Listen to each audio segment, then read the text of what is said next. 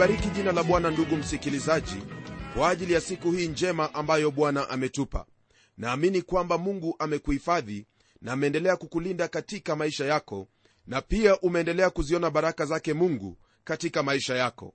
Leo hii twaendelea na somo letu katika kitabu hiki cha timotheo wa pili sura ya tatu.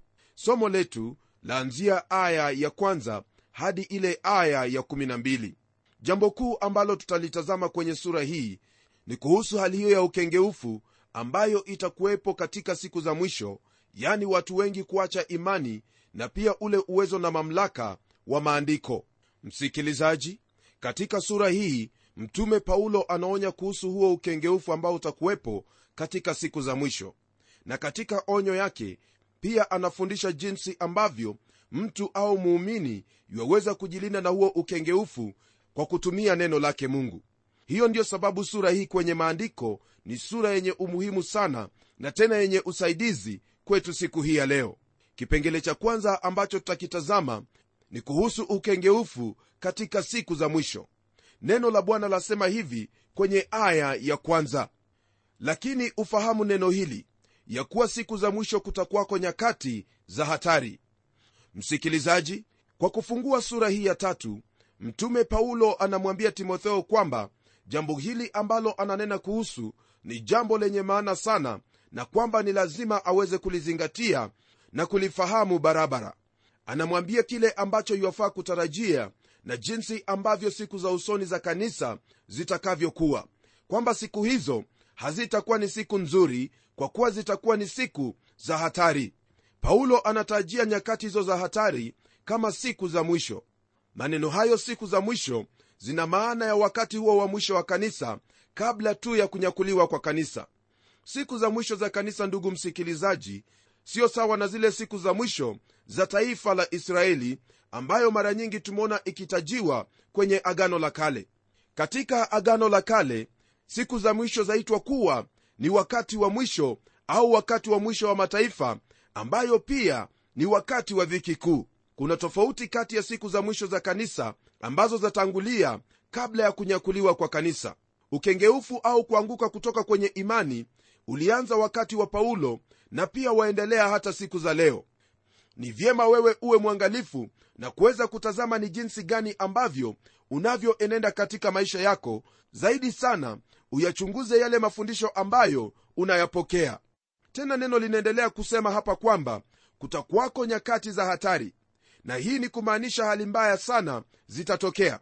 Kwa hivyo wale ambao wanawaahidia watu hali ya uzuri mwingi ambao utatokea hapa ulimwenguni hawawajengi watu bali wao wanawahadaa na kuwadanganya kwa kuwa hawana neno la mungu katika mioyo yao. Ukweli ni kwamba hali iliyo ngumu sana itakuwepo hapa ulimwenguni. Hali hii ambayo itakuwepo wakati huo ni hali itakayoleta hasara kubwa katika maisha ya wengi hasa wale ambao hawaliamini neno lake bwana yani biblia.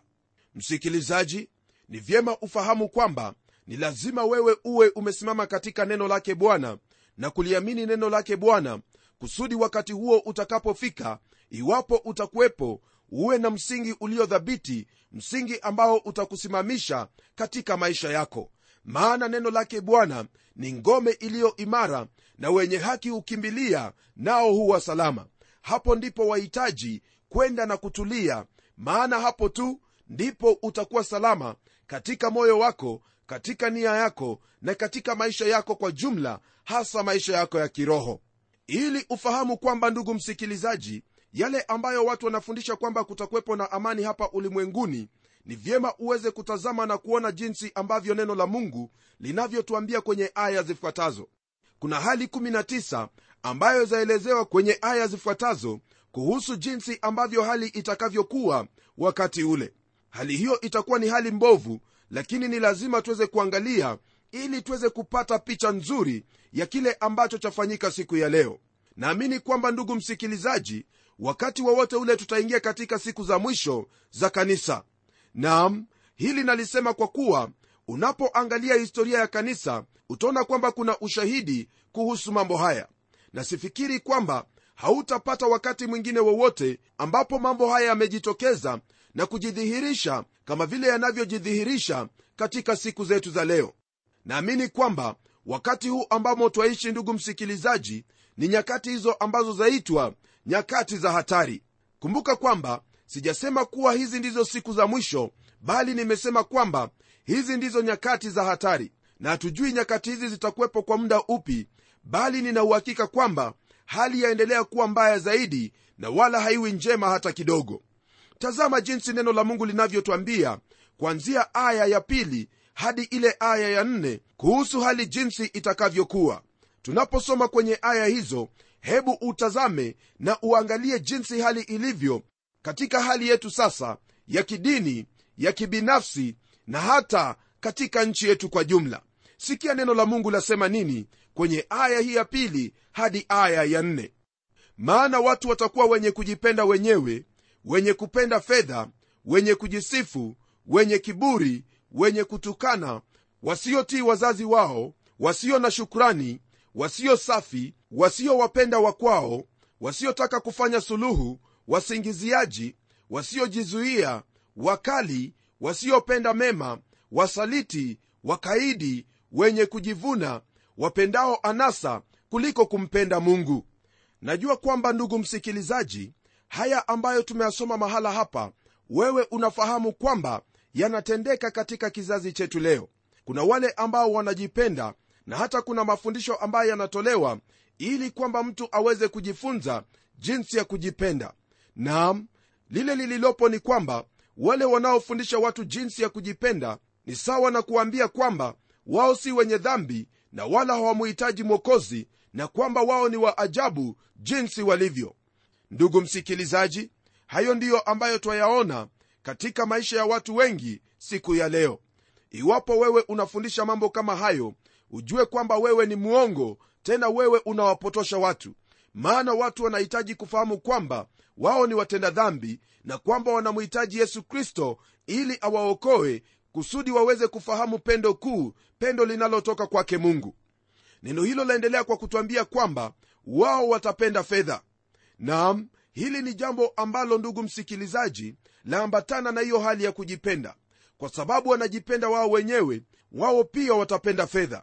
Na hilo ni jambo ambalo twaliona siku baada ya nyingine kwa kuwa mtu anajipenda sana fedha zake hataki hata mme wake au mke wake aziguze. Jamii nyingi zimevunjika kwa sababu ya watu kujipenda na katika kujipenda huko kuna pacha huyu mwingine aitwaye kupenda fedha. Hivyo mapacha hawa wawili wakiambatana moja kwa moja wapata kwamba hakuna utangamano katika ndoa au miongoni mwa watu. Msikilizaji jitahadhari na mapacha hawa wawili yani kujipenda wewe mwenyewe na pia kupenda fedha maana mwisho wa haya yote utapata kwamba umeangamia. Usisahau kwamba ndugu msikilizaji asili yetu kama wanadamu ni kupenda fedha sana na kutafuta jinsi ya kupata fedha kusudi tuweze kujifurahisha.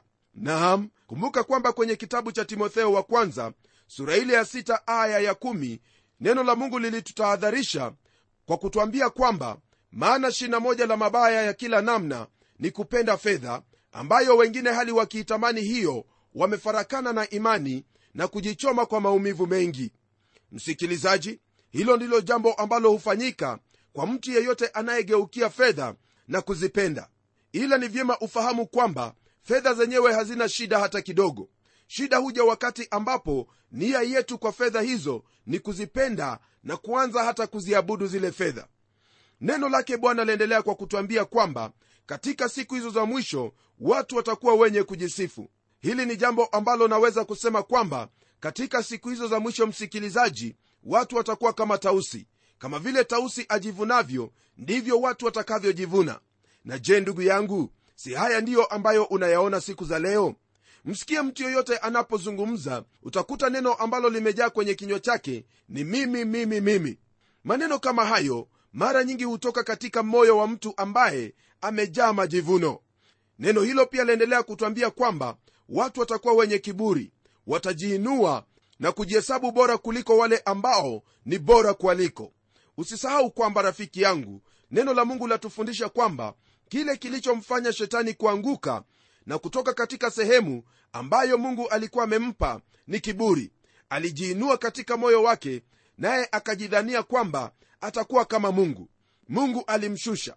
Tena kwenye maandiko twapata kwamba mungu huwapinga wenye kiburi lakini huwapa neema wanyenyekevu. Iwapo wewe wajihesabu kwamba ni bora jitahadhari maana hicho ndicho ambacho kitakuondosha na kukuangamiza. Msikilizaji neno hilo pia laendelea kwa kusema kwamba watu hao siku za mwisho watakuwa wenye kutukana. Naam hili neno msikilizaji ni neno ambalo laonyesha jinsi ambavyo mioyo ya watu itakuwa imepotoka na itakuwa imejawa matukano na lolote lile ambalo ni bovu na wala hawata sita kunena maneno kama yale. Ndugu yangu ni vyema ufahamu kwamba ingawaje yaonekana kuwa ni chembechembe kwa sasa lakini kadri unavyoendelea kuishi ndivyo utakavyoona kwamba hali yaendelea kuwa mbaya zaidi. Neno la bwana liendelea kwa kutwambia kwamba katika siku hizo za mwisho watu watakuwa na hali ya kutotii wazazi wao. Hili jambo ndugu msikilizaji siyo jambo ambalo nafaa kukuelezea. Maana katika maisha yako na hata wewe mwenyewe umewaona vijana wenzako wakiwa wakaidi dhidi ya baba zao na mama zao. Hili ni jambo ambalo litaendelea kuwepo hadi siku hiyo ambayo kanisa litatwaliwa na kuondolewa katika ulimwengu huu. Neno la mungu liendelea kwa kutwambia kwamba watu hawa hawatakuwa na shukrani. Naam ni rahisi kumfanyia mtu chochote kile lakini mara nyingi utapata kwamba hawana shukrani hata kidogo.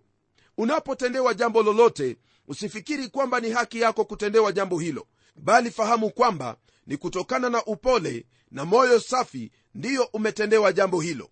Na siyo mara nyingi utakutana na watu ambao wana moyo safi. Kwa hivyo ni vyema mtu akikutendea jambo nzuri mshukuru. Usiwe kama wale watu ambao neno la mungu latuambia kwamba siku za mwisho hawatakuwa na shukrani. Jambo lingine ambalo pia twaona kwenye aya hizi ni kwamba watakuwa watu wachafu. Hili hasa lahusu jinsi ambavyo watakuwa wakienenda kinyume chake mungu katika mazungumzo yao na katika tabia zao za maisha. Pamoja na hiyo neno la mungu latuambia kwamba watu hao watakuwa ni watu ambao wasiowapenda wakwao hili ambalo latajwa hapa ndugu msikilizaji ni jambo ambalo laonyesha jinsi ambavyo watu watakuwa katika siku za mwisho. Ndiposa twawaona watu wakiwakataa watu wa kwao na hata wanakosa kuwasaidia licha ya kwamba wana uwezo wa kuwasaidia. Msikilizaji jambo hili ni jambo ambalo halimpendezi mungu hata kidogo. Wapende watu wa kwenu maana mungu alikuwa na kusudi wakati ambapo alikuruhusu uzaliwe mahali pale. Haya ambayo tumeyaona msikilizaji ni mambo ambayo hayampendezi bwana kwa vyovyote na yeyote anayeyatenda haya yeye hujinyima baraka ambazo zinatokana na kumtii bwana wetu. Neno hili laendelea kwa kutwambia kwamba watu hawa ni watu ambao wasiotaka kufanya suluhu. Jambo hili ni jambo ambalo lapatikana katika kifungu cha tatu. Msikilizaji mara kwa mara wakati ambapo mtu anakosana na mwenzake kuna haja kabisa ya wao kusikizana na kufanya suluhu naam ni vyema kuelewana na kusameheana kwa kuwa hivyo ndivyo ambavyo yahitajika. Hasa ikiwa wewe ni mkristo ni lazima ufuate mafundisho yake kristo maana kristo alitufundisha kusamehe jinsi tunavyosoma katika kitabu cha mathayo sura ya 18 kuanzia ile aya ya 21 msikilizaji neno hili laendelea kwa kutwambia kwamba watu hawa ni wasingiziaji watu ambao wamejaa masengenyo ambao wanawasingizia watu mambo ya uongo na kuwaletea madhara mengi maishani. Isitoshe neno hili pia laendelea kwa kutujulisha kwamba watu hawa watakuwa ni wakali watu ambao wana uchungu katika mioyo yao uovu umejaa katika maisha yao na hata kufanya mambo ambayo hayampendezi mungu hata kidogo na wala hayawapendezi wanadamu wenzao. Isitoshe ndugu msikilizaji neno la mungu liendelea kutwambia kwamba watu hawa hawataweza kujizuia. Maisha ambayo watayaishi hayajui kujizuia wala nidhamu yoyote ile. Msikilizaji ni lazima tuwe na kiasi kwa kuwa hivyo ndivyo ambavyo mungu anavyohitaji tuwe. Neno laendelea kutwambia kwamba watu hawa pia watakuwa ni watu wasiopenda mema. Yani lolote lile ambalo watatenda halitakuwa ni jema bali litakuwa ni baya. Je si haya ndiyo mambo ambayo unayaona kwa hivyo iwapo hivyo ndivyo ilivyo fahamu kwamba twaingia katika nyakati za mwisho.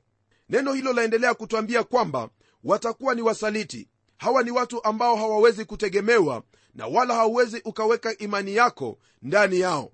Maana wao ni kigeugeu na wanaweza kukugeuka wakati wowote ule. Msikilizaji neno laendelea kutwambia kwamba wao ni wakaidi watu wasioelekea watu ambao huenenda kinyume na chochote kile ambacho wafaa kukitii. Pia jambo lingine ambalo lipo ni kwamba watakuwa ni wenye kujivuna wapendao anasa kuliko kumpenda mungu. Mambo haya ndugu msikilizaji ni mambo ambayo twayaona katika siku zetu leo. Kuna wale ambao wanajivuna na pia wanapenda anasa kuliko kumpenda mungu. Ndugu msikilizaji haya ndiyo ambayo yatakuwepo katika siku hizo za mwisho wakati ambapo kanisa litakuwa linakaribia kuondolewa katika ulimwengu huu. Kwa hivyo ni vyema kwako wewe uweze kujitahadhari na kuweza kuangalia kwamba haya ambayo yametajwa kwenye sehemu hii hayapo katika maisha yako. Kwenye aya ya tano neno la mungu latupa jambo la mwisho kuhusu jinsi ambavyo watu hawa watakuwa katika siku hizo za mwisho. Neno la mungu lasema hivi wenye mfano wa utaua lakini wakikana nguvu zake hao nao ujiepushe nao.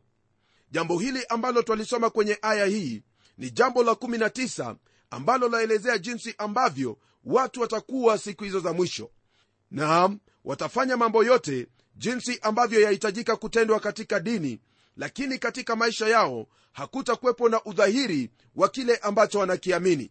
Kwa watu kama hao msikilizaji neno la mungu latuambia kwamba tujiepushe nao. Kwenye aya ya 6 na 7 neno lake bwana lasema hivi kwa maana katika hao wamo wale wajiingizao katika nyumba za watu na kuchukua mateka wanawake wajinga wenye mizigo ya dhambi waliochukuliwa na tamaa za namna nyingi wakijifunza siku zote ila wasiweze kabisa kuufikia ujuzi wa kweli. Msikilizaji neno hili linaponena habari za wanawake wajinga lanena kuhusu waume kwa wake.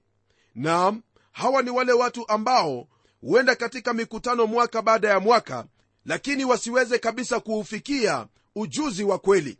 Wao hawakomai wala maisha yao hayabadilishwi hata kidogo. Rafiki yangu iwapo utajipata kwenye hali kama hiyo ni vyema upige magoti yako na kumuuliza mungu akusamehe na kukuamusha kusudi uweze kukuwa jinsi ambavyo mungu anakuhitaji kukuwa kwenye aya ya nane, neno la mungu latuambia kwamba na kama vile yane na yambre walivyopingana na musa vivyo hivyo na hawa wanapingana na ile kweli. Ni watu walioharibika akili zao wamekataliwa kwa mambo ya imani. Ndugu msikilizaji hawa ambao twasoma hapa kuwa ni yane na yambre waliopingana na musa ni wale waganga waliokuwepo wakati wa musa. Musa alipokwenda kule misri na kufanya miujiza kusudi wana wa israeli waachiliwe kutoka utumwani hiyo ndiyo sababu ndugu msikilizaji naamini kwamba hata katika siku zetu za leo shetani yuaweza kuiga nguvu zake mungu. Ndiposa kwenye waraka wa kwanza wa yohana sura ile ya nne aya ya kwanza neno la mungu latuambia kwamba wapenzi msiiamini kila roho bali zijaribuni hizo roho kwamba zimetokana na mungu kwa sababu manabii wa uongo wengi wametokea duniani. Msikilizaji shetani yuwaweza kuiga mambo ambayo nguvu za mungu zaweza kutenda. Na hiyo ndiyo sababu naamini kwamba yeyote ambaye inasemekana kwamba miujiza yatendeka kupitia mikono yake ni lazima uangalie mafundisho yake. Iwapo mafundisho yake hayaambatani na neno la mungu achana na huyo mtu. Fuata neno la mungu kwa kuwa neno la mungu ndiyo ramani yetu ya kujua lolote lile. Msikilizaji neno la mungu latuambia kwamba hawa ni watu walioharibika akili zao wamekataliwa kwa mambo ya imani lililopo hapa ni kwamba watu hao wamekataa imani kabisa na wala hawataki lolote lile ambalo lahusiana na imani. Naam wanaweza kuwa na mfano wa utawa lakini katika mioyo yao wamekana nguvu zake mungu. Kwenye aya ya tisa, neno lake bwana laendelea kwa kutwambia hivi lakini hawataendelea sana maana upumbavu wao utakuwa dhahiri kwa watu wote kama vile na upumbavu wa hao ulivyokuwa dhahiri msikilizaji andiko hili latuonyesha waziwazi kwamba wote ambao wanatenda mambo kwa kutumia nguvu za giza hawataendelea sana. Kwa hivyo rafiki yangu ni vyema wewe uliangalie neno lake bwana maana neno lake bwana ndilo ambalo limeshinda nguvu za giza na wala hakuna linginelo lolote lile ambalo litaweza kulishinda neno lake bwana. Kwa kuwa hili neno kwa hakika litaendelea. Tunapogeukia aya ya kumi ndugu msikilizaji twapata kipengele cha pili ambacho chanena kuhusu mamlaka ya maandiko katika siku za mwisho.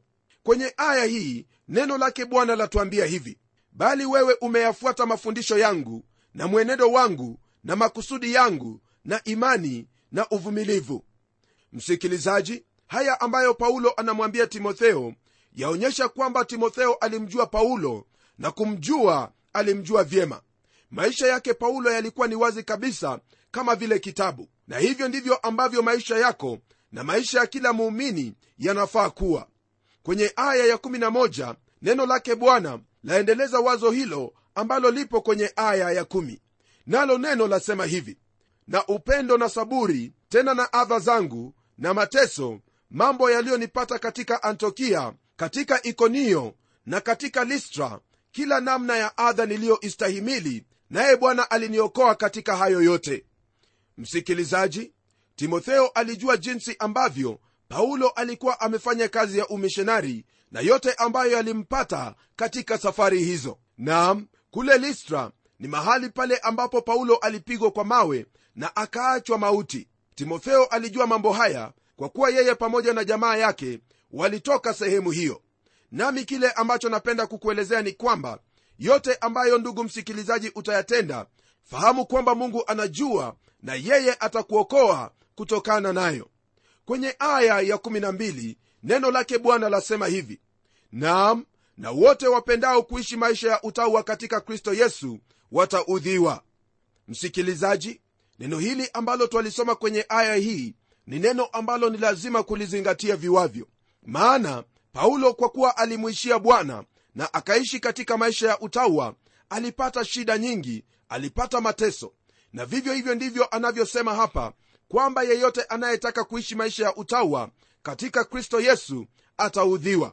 Ni vyema ufahamu kwamba katika maisha yako kama mkristo wewe utaudhiwa kwa kuwa sio wengi wanaopenda maisha ya utawa bali wanapenda maisha ambayo ni ya kujipendeza maisha ambayo hayaambatani na neno lake bwana. Kwa hivyo ndugu msikilizaji iwapo unaudhiwa usishangae kwa kuwa hivyo ndivyo ilivyokuwa hapo awali na pia hivyo ndivyo ilivyo hata siku hii ya leo. Lililopo ni wewe kuendelea kumtazamia bwana na kuendelea kumtegemea kwa kuwa ni yeye tu ndiye ambaye iwaweza kukuokoa kutokana na hayo yote.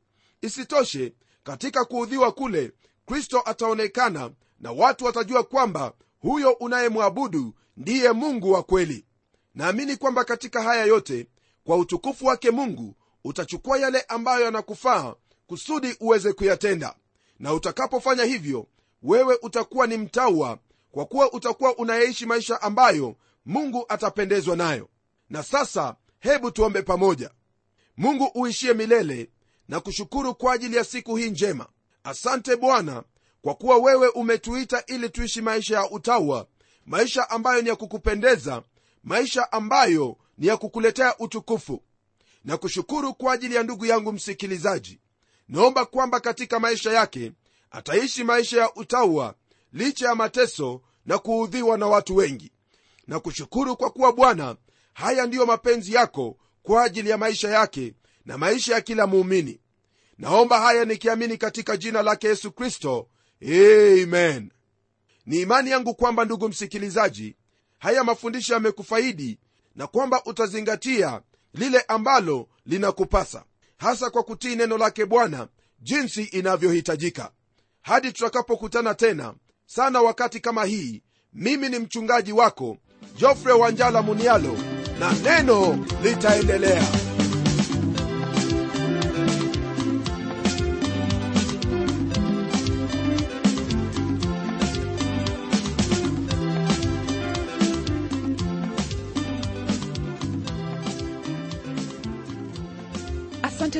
msikilizaji wangu kwa kuwa pamoja nasi na iwapo una jambo la kutuelezea au ungependa kuwasiliana nasi na utueleze jinsi unavyobarikiwa tafadhali tuandikie barua kupitia anwani ifuatayo.